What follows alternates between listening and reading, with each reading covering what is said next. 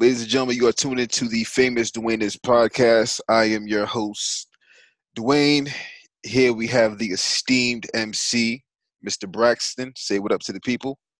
Peace, everyone. How's everybody doing? So, um, what we're doing right now is we're just gonna do like a deep dive on the Black August EP that dropped on the fifteenth at it was two fifty in the morning.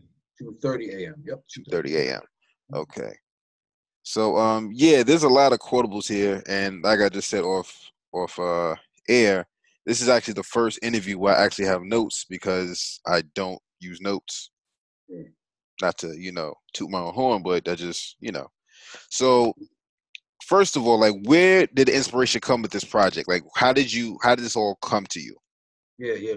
Well, I mean, I guess to, to kind of give a little bit more context, last year when Power Shalem dropped, which was I think August, um, October the 18th, it was sort of like experimental, sort of testing the waters to see like it was like I'm pretty sure I'm like I can rap, you know. I'm, you know, so it was like let me just release this out there, and probably halfway through, it's only five songs, but halfway through, my brother passed away, right? So it was like, you know, the, from an emotional standpoint. So um, it kind of took a little bit of a turn, you know, kind of midway throughout the project, right? Um, thankfully, you know, it received, you know, pretty general or, or positive reviews. Um, but really, Black August now, number one, you know, if you know the context of the historical context of Black August and what that means to us as a people, um, August is typically a month historically uh, of revolution for us as a people, right? Um, so I kind of infused that with also, listen, this is my first year out of being, you know, Kevin, my brother Shalem, he died when I was 27 years old. This is my first year without my brother. Um, so it was kind of uh, infusing those emotions of what the fuck does does life mean without, you know, so one of my one of the only protectors I've ever known. Mm-hmm. Um, and how can I infuse that with, you know, the revolutionary fervor that I really feel like is necessary, you know, to to to or is needed to be reflected in our music today as a people. Uh, so one thing is for certain, you know, when when Kevin was alive, Kevin was really big into. Uh, he always believed, right? This might sound a little crazy, right? But he always believed that it was bubbling down to a big war. And so even though his health was failing him, you could catch him in his room, right? He'd be doing push-ups, right? He has, matter of fact, uh, because me and him has such a close relationship, everything in Kevin's room, my mom said I've inherited. So, so he has a bigger bookshelf than me, and it's filled with cybersecurity, hacking, you know, disarming a gun, defusing a bomb, you know, all those different things like he was training for something. So it was like, how do I take the spirit of Kevin, right? Mixed with me trying to figure out what is life without Kevin, right? Mhm. And that and, and all infusing that all within the context of what it means to our people. So, you know, that really what it was what is what it was about. Um, you know, Black August, it was made available um, on August the 15th, 2:30 a.m., which is his date and time of death. Um, and I did that just in honor of him. So that was really the context behind it. I wanted to make sure, you know, when I make music, I like, I prefer for it to have a little bit, I don't want to say a darker tone, but I prefer for it to have a much more serious tone. Mm-hmm. It's, it's lighthearted or whatever, because I'm, I'm a, I, I'm goofy in a lot of instances, but when it comes to art, expressing myself and my convictions, I get very, very serious. And so I kind of wanted to, to have that same feel. Right, right. This is a very dope project. Um, I've listened to it several times. I've when your account wasn't private, I definitely you know shared what you posted in regards to that. So I have some quotables here. Yeah. Um, and uh, this kind of wants you to kind of break down, you know, I guess the deeper meaning. I mean, most of the stuff I get, but for those that may not be able to get it, you know, just kind of walk them through it. So I have here, are you seeing what your eyes are reading between the lines? So a lot of what I was talking about, right, and it really just ties in. This is the importance of the final track, which is the you know the title track, uh, Black August. Um, but that chorus or that part was from the hook on uh, Braxton versus Court of Owls. Um, so I'm a big comic book guy, so Court of Owls is actually this like secret society in the Batman comic books. It's full of these rich elites, and they pull the strings, you know, and they profit from a lot of the crime and so on and so forth. You know, real creepy cult type shit, right? Mm-hmm. So Braxton of Owls. Um, So the hook is until we all have one mind, the limits only lie in the prisons of one's mind. Dimensions underlie that we here to put down the blinds. Now you either choose alliances and let the haters do it for you. Because all it takes is one time. The enemy divides and division as his design. Are you seeing with your eyes or you reading between the lines? Now you either see, choose a side or you let the haters do it for you. So when I say that, we're talking about uh, there's a lot of conflict between us as a people, right? Um, and I think that a lot of it is being instigated. And I think that people don't do this just for, or the, this third party, shall we say, they're not doing it strictly for the sake of entertainment, but they're doing it because it suits an overall, overarching, nefarious agenda. Right. right? You know, this country profits from discord amongst uh, black peoples or African peoples, right? Whether it's gender wars, diaspora wars, whichever, whichever right? Mm-hmm. And so the question is, you have to ask people, right? I mean, you and me, we engage in this type of discourse all the time offline. When you see on Twitter, you see all this strife and this discord between us as a people.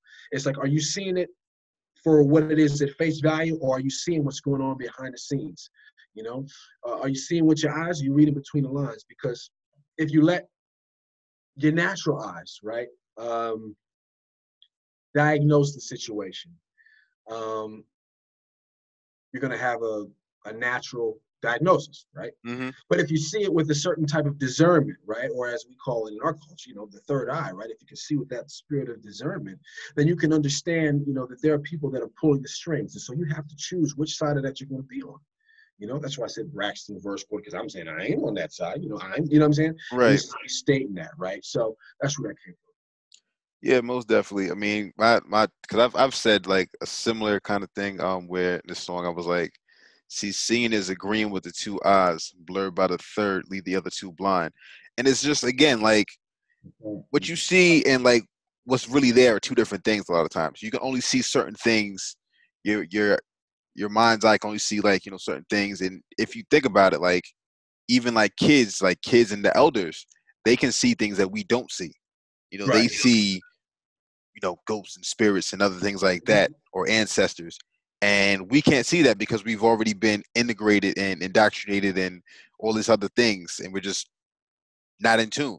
We're not tapped in anymore you know? We're not tapped in anymore. And that's and it's like you have to ask you know why is this such a hot topic, right? You know, social media is big in the black community. Why is gender strife such a hot topic between us?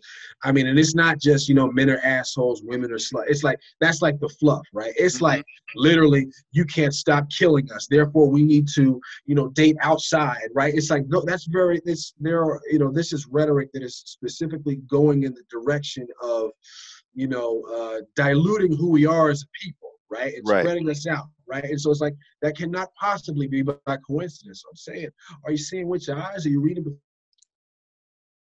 Funny you should say that because this, this is. Well, actually, I haven't said lines because, like, you know, the lines between your head. You know what I mean? Right, right, right. And this is actually a, a perfect segue to this next bar that I got here. And it is if the story goes that we see our women as glory holes, then naturally see him as ATMs and call it woke. And that's Newton's third law of motion. And every action promoted leads to reactions opposing. Y'all see where I'm going. Right.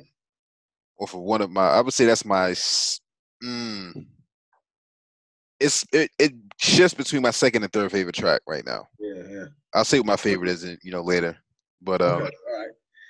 Um, that one, uh, well, I made the reference to Meg Thee Stallion because, you know, when I had first gotten into one of my biggest reasons for not pursuing rap or not being public with it and I would tell Kevin this very often because he used to always try to push me. Mm-hmm. He did music. And I was like, man, they ain't trying to hear what I gotta say. They gonna call me boring. They gonna say I'm using too many big words. They gonna they gonna say all the, every excuse in the book, right? Mm-hmm. But one of the reasons why I was like, oh, I gotta say something, right? I started seeing the types of people that were going to like being catapulted to superstar. I'm like, that. Mm-hmm. Namely, people like Six Nine, Lil Nas X, whatever, whatever. You know, people that for some reason get to represent hip hop but they don't have like a lick of skill at all, right? Right. Gimmicks and all that. But then here comes this extremely attractive, right? Mm-hmm. Thick as hell, you know, Texas chick, you know, Meg Thee Stallion, right? And I remember because when she first dropped, you know, I wasn't like wowed by her lyrically, and I pay attention to like I'm I'm a big technical lyrical kind kind of guy, mm-hmm. right? And I wasn't really like crazy about it, you know. But she fine as hell, and that can that that makes up for a lot of things, right? Right. Um, and I remember there were people that were complaining about her, you know, I guess the explicitness of her lyrics, and I guess I used to call it dominatrix rap. You know what I'm saying? Like it was kind of like that, right? Yeah, definitely. I remember when it happened. I think at one time even Joe Budden. I'm a, I'm a Joe Budden fan, but I think even he had something about "Are you angry at men" or something. And I'm like, uh, I don't think we in any position to be talking, my brother. Like, mm-hmm. this is not a this is not a culture that like honors black men, other than if the black man is talking about himself and his niggas, right? Right. Damn sure not a culture, a hip hop culture, at least on the mainstream level, on the commercial level, as, as mm-hmm. Beat I would say, that really honors and uplifts black women. Like that, that shit don't sell. That don't get no radio play. Sure it doesn't. You know and so because of that, it was like, well, how could you possibly complain about what this woman is saying? You take a look at who her influences are. She was saying Three Six Mafia. I think she said, you know, UGK. Right? I'm like, those are all black men. Mm-hmm. She's literally just saying a female version. She's just rapping as the female version of these other dudes, right? Right. It's it's, it's like okay, you uh, you probably heard the song "Get Throw." Bun B was on it. I'm a Bun B mm-hmm. fan, but he said some shit. I was like, that's some wild shit, you know. You know his verse. I was like, okay, you know, and those are Meg's influences. So it's like my point is, black men as black men, right? We are obviously the leaders of hip hop, right? Period. Mm-hmm. Um, I understand they got you know the you know Meg and they got I guess Doja and whoever else, right? I understand that, but you know we run this shit. We are the main faces of it. We're the main voices of it. We're the dominant voices of it. We're the strength of it. We're the muscle behind it, and mm-hmm. as such, we have to dictate the tone of it, right? Right. And you choose as to whether you want to sell out your own people, including your own women, for a couple dollars or for some radio play. You right. Make that decision. But when you do make that decision, if you choose to go into the direction, into the more commercial direction, you don't. I don't want to hear any complaints when some sisters, because they're gonna look up to you. Because if you're making, you know, music that's you know catchy, it's catchy. If it just catches on, you can't complain about shit. You know, especially when they come around, they start rapping that same shit. You know, you can't get mad at Lil Kim for rapping the way she rapped if look who she was around. Come on, they wasn't right. saying that. They wasn't, you know, like the fucking nerve of them to be on this moral high horse. You know, right. Uh, so that's where I was coming from with that. That makes sense. It makes sense. So, um, and yeah, like I've um showed uh Meg Thee Stallion to some of my um my women friends because mm-hmm. um I thought she was um funny. You know, she says some funny things. She has some some zingers, if you will. And one of the things that you know a lot of the women would agree with me. Well, they would say like they would all say, you know, different women saying the same thing is just like you know, she raps like how she raps about men the way that um rappers would rap about women, and it's just they feel empowered by it. So I'm like, hey, because that's the tone. That's what we've set as what is empowering. Right. Right. This, exactly. You know what I'm saying? So I, am gonna get to this point. I, am gonna all right. So one of my one of my favorite battle rappers, right, is B Dot. I was just texting him the other day, right? Right. Um, and first of all, I want to give a shout out to B Dot the God because you're talking about a righteous brother, man. It's crazy. I was just watching his battle versus this dude named Swave, this dude from Harlem, right? You probably heard. And uh, he was talking about. Uh, first of all, I was wondering why because B Dot gave me a verse. Mm-hmm. You know, we, are doing a track together. It's called uh, Coast Guys. Mm-hmm. And first of all, you know, you know Auntie Mello, right? Auntie Mello's a mutual yeah. between me and B Dot. And she's the one that kind of bridged the gap. Mm-hmm. And B Dot listened to my shit. He posted my shit on his page a couple of times, and it's like I'm like, and I was thinking, I was like, yo, why did he do that? Like everybody else, it's hard. Like he just, or oh, the other day, took the initiative to repost my shit on his page. Right. You know what I'm saying? And my girl was like, yo, that's crazy because it's dudes on Twitter that you've been following for for like five years. And you like literally ask them, bro, could you retweet this? And they be like, oh yeah, and they don't do it. Like it's mm-hmm. dudes that like will privately give you props via text, but not want to retweet your shit in public because they can't stand the idea of like saying, yo, this nigga, I know this nigga, he can rap because everybody done tried their hand at rapping and not everybody's as good as. So it's like, so she was like, that's, I was like, it's a matter of character. You know what I'm saying? So I want to give a shout out to him because that's a, yeah, that's, man, a, that's a good look.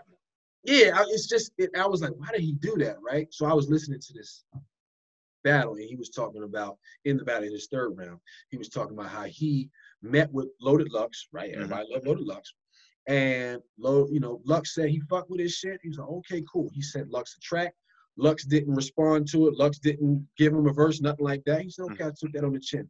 So I was like, oh, that's why he did it, because he knows what that feels like.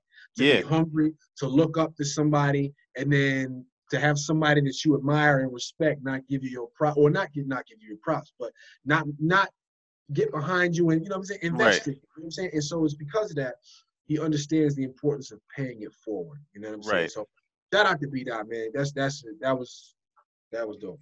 So I, I mean I really you know, but um I got off on a tangent. My fault, bro. What was I saying? No, we just, you know, you pretty much broke it down as far as, you know, the concept of, you know, Meg Thee Stallion and um, you know, the verses you did on um the second verse on uh, the Chitlin circuit. Yes, sir. Yes, Um sir. So then Oh we what? Can I just tell you this? Context. I know we're on like nine percent, right?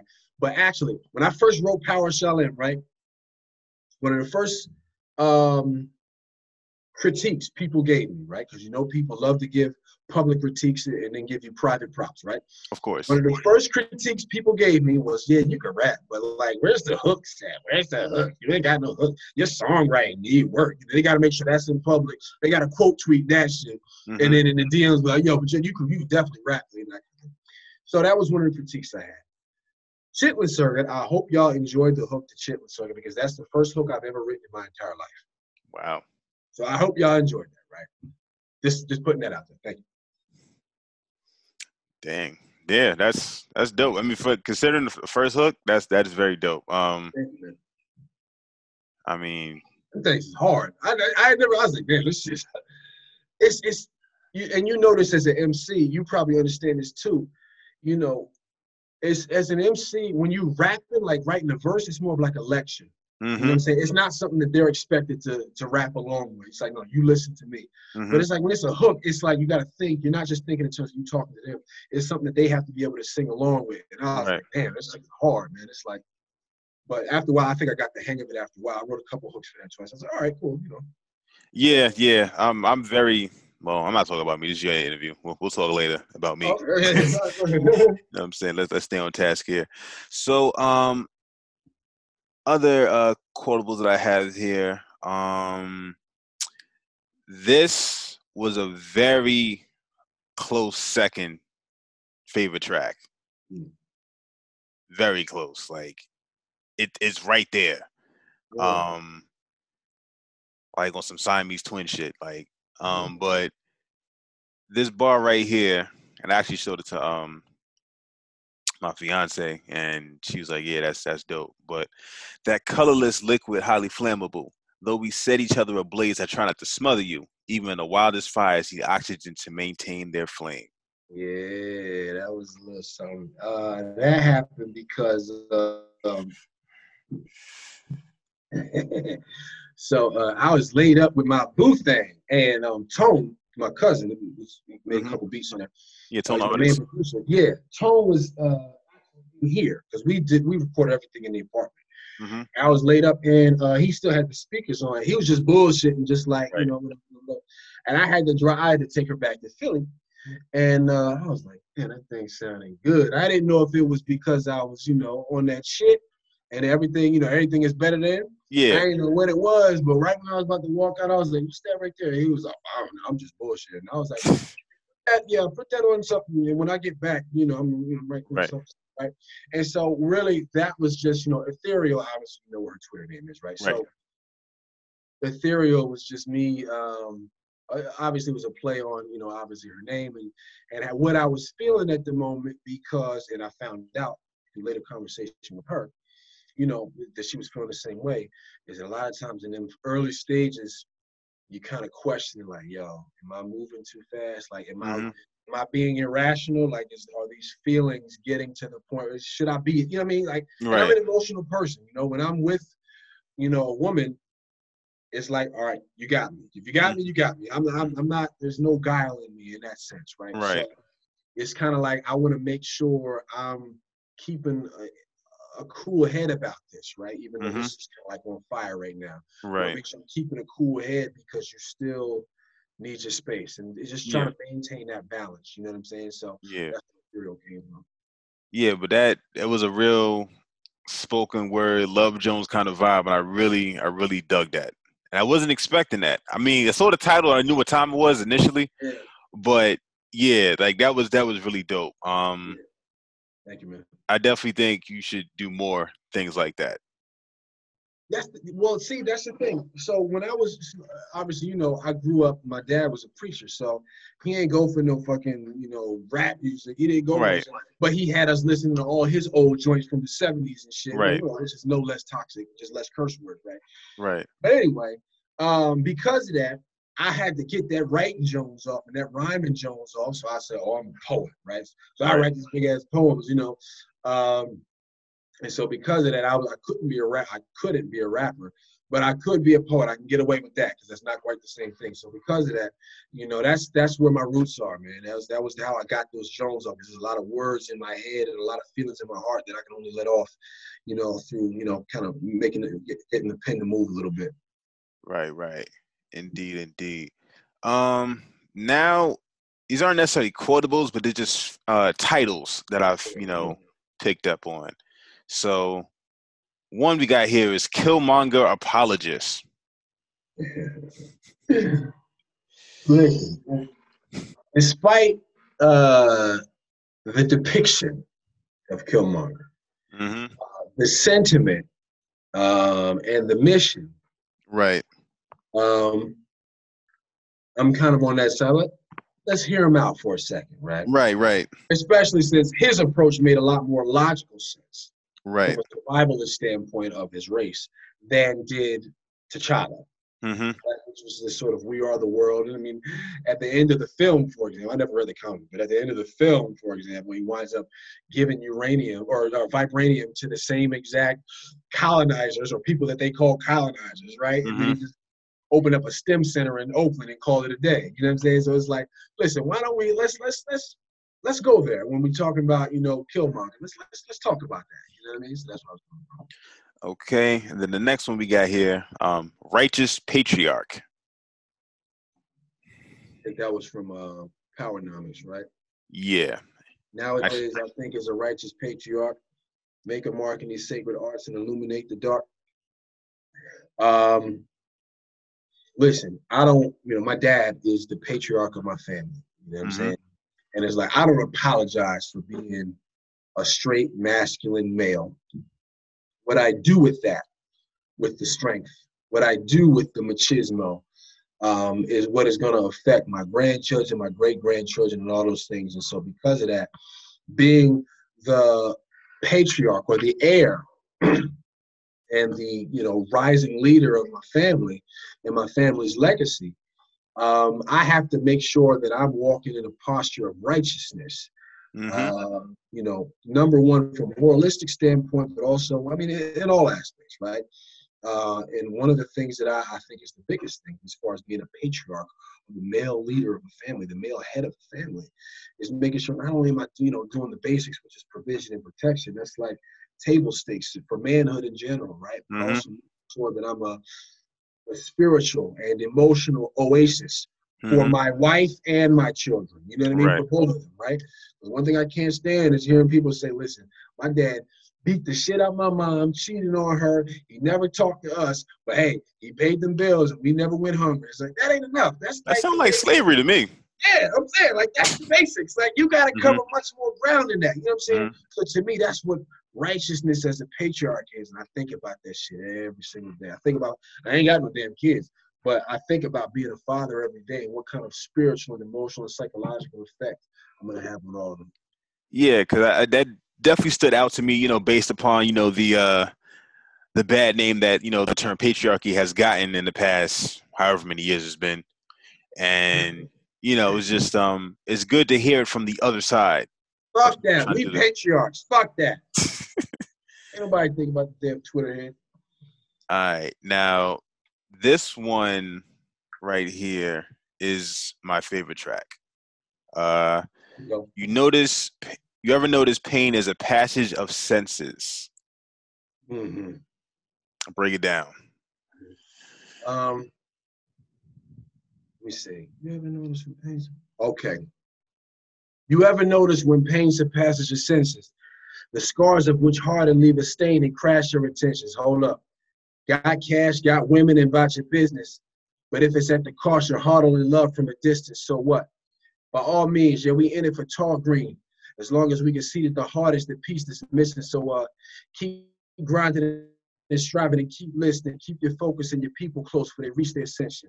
I sing along, I sing a song about this beautiful pain. I keep my head up, I don't choose to complain. Can't explain how I feel that was real, though we don't view it the same. And though it hurts, and in a beautiful thing, I named the song Beautiful Pain because this is really supposed to be a, a less tearful version of uh, Perfect Peace, which was on Power yes. Show, mm-hmm. song I wrote for my brother, right? So it's really that really encapsulates. If you remember what I said in the beginning of this conversation, encapsulate what is life without Kevin. You know, right? Kevin was a, a he was a, a, form of protection. Right? That's what mm-hmm. I've always recognized him as. And so it's kind of saying that same thing. And when you think about, you know, I think about Kevin, his he struggled with his health almost his entire life. Mm-hmm. Um, and he has a, he had he faced it with such a an immense courage um, and a certain um, I would say even lionheartedness about himself. Um, I mean, listen, you, somebody today, if he was alive, somebody might call it a, a people always respect you more after you pass away. But if he was alive, they probably would have said he had a little man complex. But mm-hmm. now, in retrospect, now that he's gone after 33 years, it's like it probably was something deeper than that because he struggled with so much physically, but his spirit was so strong. And he mm-hmm. had the most courage out of all of us. I don't mind saying that he was more man than I, I if I could be half the man he was. I don't mind saying that, right? Right. And so because of that, I wrote that song as a less tearful version um, uh, of, of Power Shalem. But, you know, what I was saying, you ever notice when pain surpasses your senses, it's that pain that you can't even, you know, refer to any other pain that you've ever felt through any type of sense that you've ever felt, right? It's it's almost like, you know, when Kevin passed, it was almost like my soul got mortally wounded. It was like a piece of my soul left. Right. And so because of that, the scars of which harden leave a stain and crash your intentions. You got cash, got women, you bought your business, but if it's at the cost of heart only love from a distance, so what? Mm-hmm. Right. So I was, I remember even it, it became a time where I'll, you know, when when your loved ones die, a lot of times you can go through these stages of guilt, and I had a number of different stages of guilt, mm-hmm. thinking that I was directly responsible for his death, given the events of the day leading up to it. Right. Um, but it's like I, I, was so caught up in my own ambition a lot of times, and he was behind me. He would support me, right?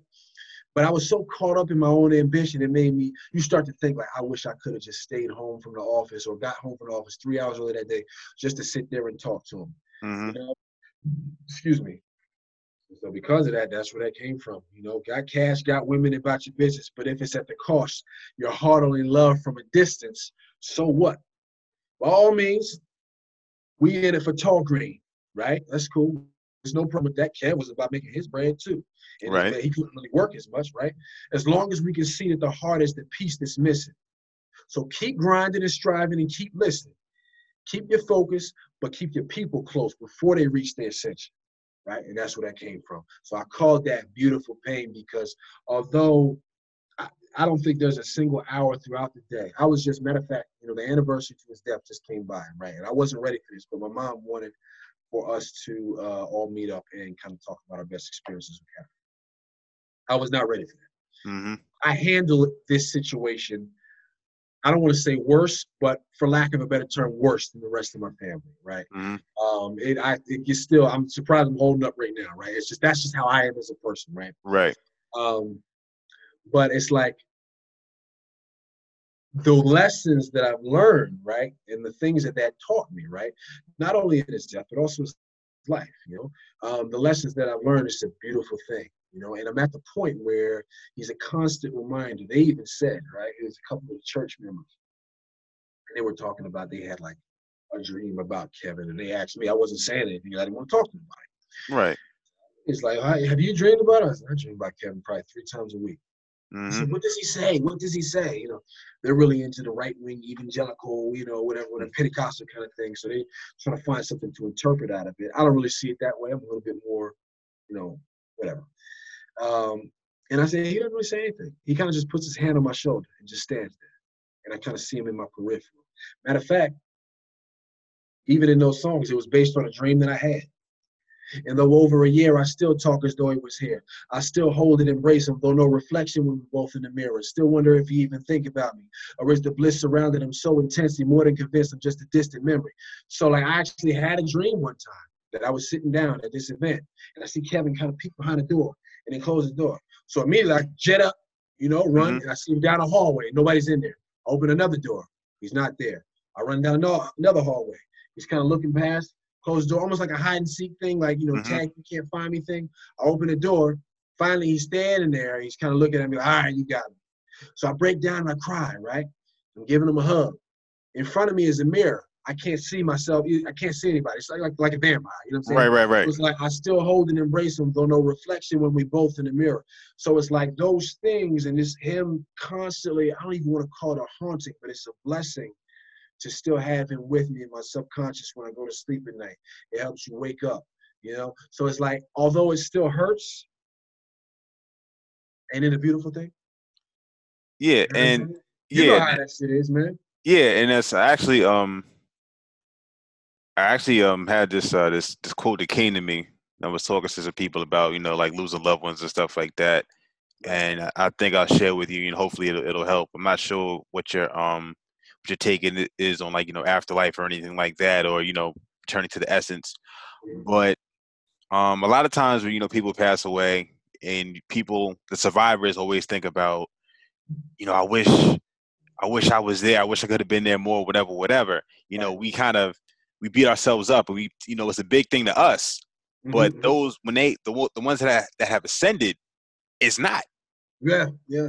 And i had a situation with with me personally, like um, I was I was doing some degenerate shit, and you know, and instead of you know being there at this particular time where like everybody else took pictures, like all of her um her grandsons were there, and I mm-hmm. was the only one missing because I was out being the dot.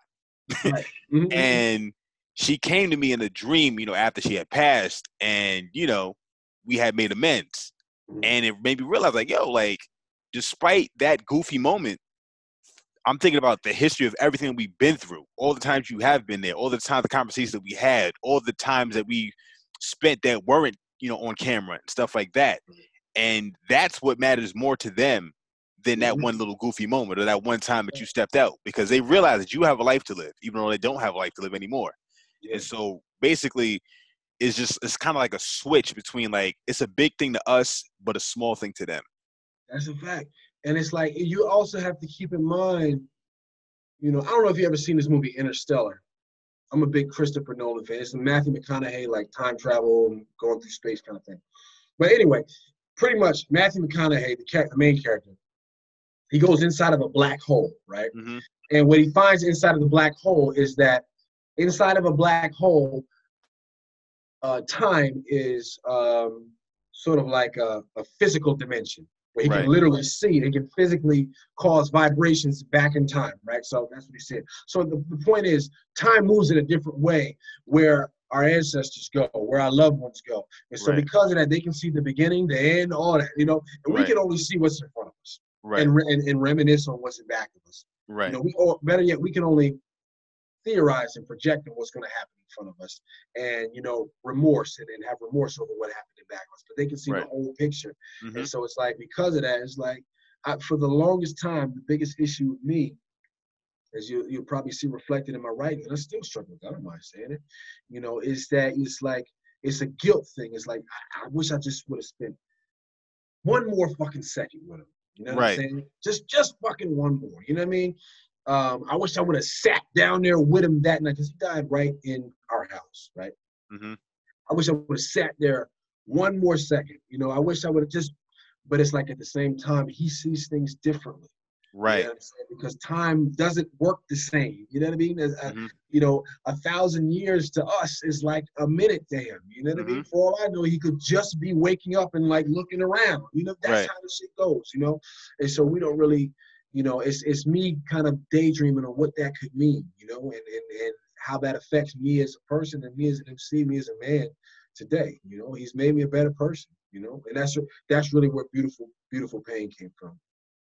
I would say my um my best piece of unsolicited advice is just to don't stop writing. I feel like that's helping you mm-hmm. process everything yeah. and just just keep at it. Um, very very dope project. Um, do I have any other things here? Oh, oh you got one more. Give me that title yeah. track. Come on now. actually, I wasn't even gonna go there. I was actually gonna um talk about the inspiration behind Supreme Outliers one and two because I actually had to mm-hmm. revisit Supreme Outliers one. Yeah. Kind of like you know, like what's the backstory behind that, and like how did that all come about? Um, I just wanted to have something that, you know, when people get my projects, they always know something that they can expect, right? Mm-hmm. Number one, I don't ever in ever ever ever want to compromise, you know, the type of technical dedication that I tried to bring to it, right? Mm-hmm. I said I'm the greatest lyricist there ever was, but I always want people to know, like, yo, Braxton gonna come with that shit every fucking time. Like the same way you look at Black Thought. Mm-hmm. He's gonna give that type. I always want to have that, right? And so that has to be one of those things where they're not expecting any hooks, they're expecting bars, you know. Supreme Outliers Part One had 64 bars for me, 32 bars from Tone. This one had 32 bars for me, I think 20 from Bibby or 16 from Bibby and yeah, 16 from Bibby, my little brother, and um, 16 from Tone. You know, it always has to be that sort of thing. So it's like, yo, we are like we're the outliers. We're on the outskirts of this shit. Like we're different mm-hmm. from everybody, but we supreme with this shit.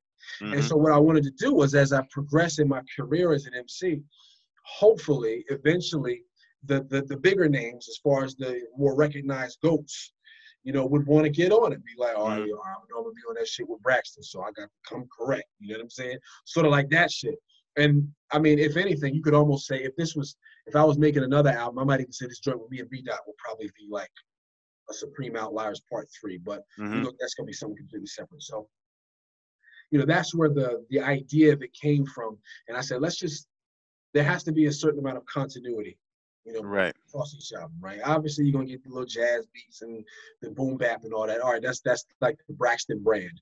But as far as songs are concerned, I wanted to always be a specific title, like Carter One, Carter Two, like Maybach Music. You know what I'm saying? Sort of exactly like what I was thinking. Yep. Yeah, like maybe and it always has to be. Actually, that's probably the biggest, the best example. Maybach Music One, Two, Three, and there always has to be that sort of thing, and that's what I want. Okay, so and then finally the title track. Mm-hmm. Um, that was not. Here's the thing. Here's how things work with me and Tone. Right. I go into. I text Tone. I tell him what kind of beat I want. Um, and he says, "Okay, come through. We're gonna make it from scratch." We come through. Um, in the beginning, I'm like, okay, that's something I can fuck with. Okay, all right, bet, bet. I walk out for 30 seconds. I come back in. The beat is completely different. I'm like, what the fuck happened? Right. That's what happened with this joint. Um, if you heard um, uh, what's my sister's name? Damn. What's the female MC? I, her name isn't coming to me right now, so I'm drinking. Um, damn, what's her name, bro? She nice from North Carolina. Um, she had an album last year. It was called Eve. Um, oh, it's about um, Rapsody. Thank you. All right, Rapsody. Yeah, there you go, Rapsody. She had a track with her called Aaliyah. Mm-hmm. And um, Aaliyah, it had this dope ass like voice box aspect to it, sort of like a Zapp and Roger thing. And the beat was like on some Fuji shit. Mm-hmm. And first of all, that to me, my opinion, that was the best album. I'm putting that above, you know, two of my favorite albums, which my, you know, Power Shalem, you know, B Dot's album, which is uh, Coming Forth by Day, right? That was my that was my favorite. But to me, her album took the cake. That was the best album, and, and like felt like you know people get mad. It's like, well, listen, if she's a female, she the one repping right, so there you go. Yeah, exactly. You know what I'm saying? She she the only one rapping right. That's your fault. You know what I'm saying? So there was a track in there called Aaliyah, and I was like, that joint is it's groovy, man. So I was like, yo, I need something like that. The the drums was sounds like okay, cool, and then he had the little, mm-hmm, and he kind of changed the vocals up on it. By the time I come back, and I was like, what the fuck is this? So I was like, all right, this is gonna go in a different direction. I said, you know what, this is gonna be the title track. So after that, I said, you know, I kind of listened to the beat a little bit more when he finally sent it to me because I was a little upset I'm like, nigga, this is not what I asked you for. But I was right. like, oh, this might actually work out for the best. So I just wrote the two tracks. And uh, I don't know where the idea came from. I think I was reading an article from National Geographic and they talked about mitochondrial Eve or something like that. And I was just like, Braxton, the seed of the mitochondrial Eve. Solar strode the Pangea bathe in the ancient seas. Hypochondrial mind made them hyperconscious and freed. It's like, okay, now I got it, right? So that's where the idea came from. And it was initially going to have no hooks. But, you know, I heard Tone, he kept playing it while I was in my room chilling. Mm-hmm. And he starts to sing, It's okay, it's okay, it's okay. And I was like, All right, his mind is going somewhere. So I go out to pick Kia up. By the time I came back, he was like, Yo, listen to this shit. He had already made the fucking, he'd already laced the yeah. hooks and all that. So I was like, that's perfect. So we wound up doing that, and I wanted to make sure that that track, from a conceptual standpoint, was really, you know, capturing the very essence of this album, which is just like, listen, this isn't just about bars, right? Right. Um, it has to be something that is, you know, my music obviously it is, you know, targeted toward a male audience, right? And the mm-hmm. whole idea is to get the black man mobilized and activated and moving forward, right? Beyonce had Lemonade, cool, cool, cool.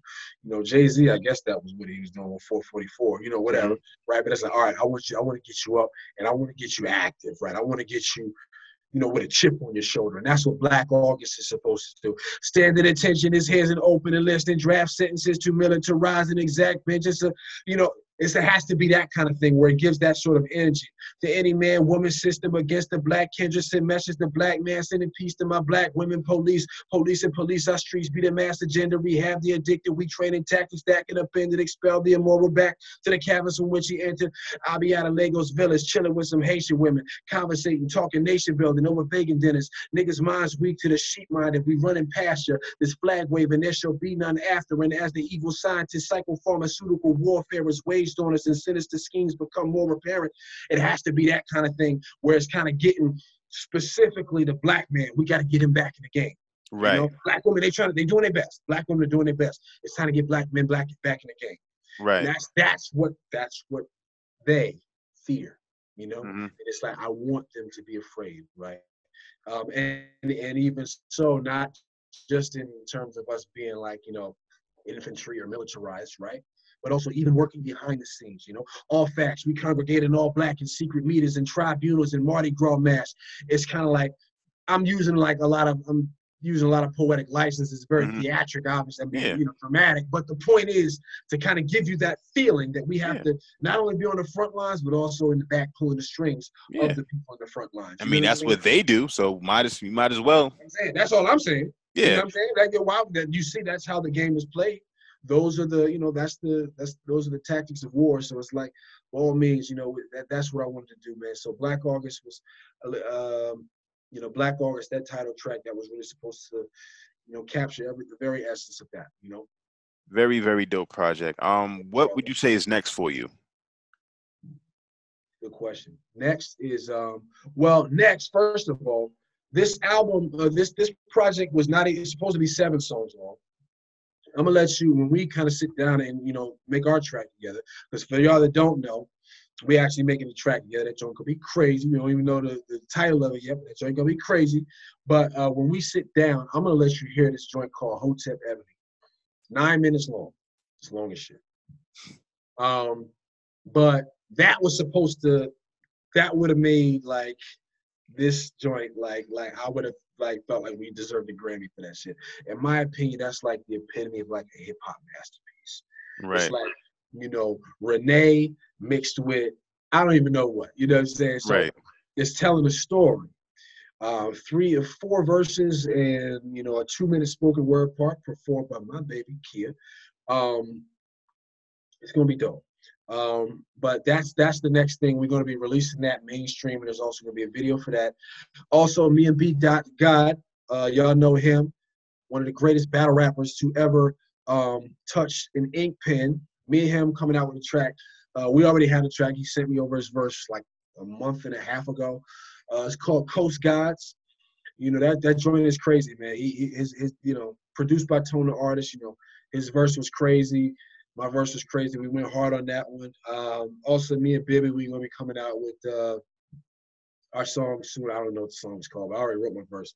and I gotta text him actually. It's my little brother. We're just gonna, you know, figure that out. But then after that, um, soon I'm gonna be getting off of Twitter, um, because I'm sick of that app, and I'm gonna be dedicating all of my energy towards building a bigger YouTube brand. Right. Um, so what I'm one of the first things I'm gonna do as far as actual projects are concerned, I'm gonna do you know five or six songs, same as like what I usually do, but it's gonna be all live instrumentation, almost like a. It's actually it's gonna be called the Tonight Show with Braxton.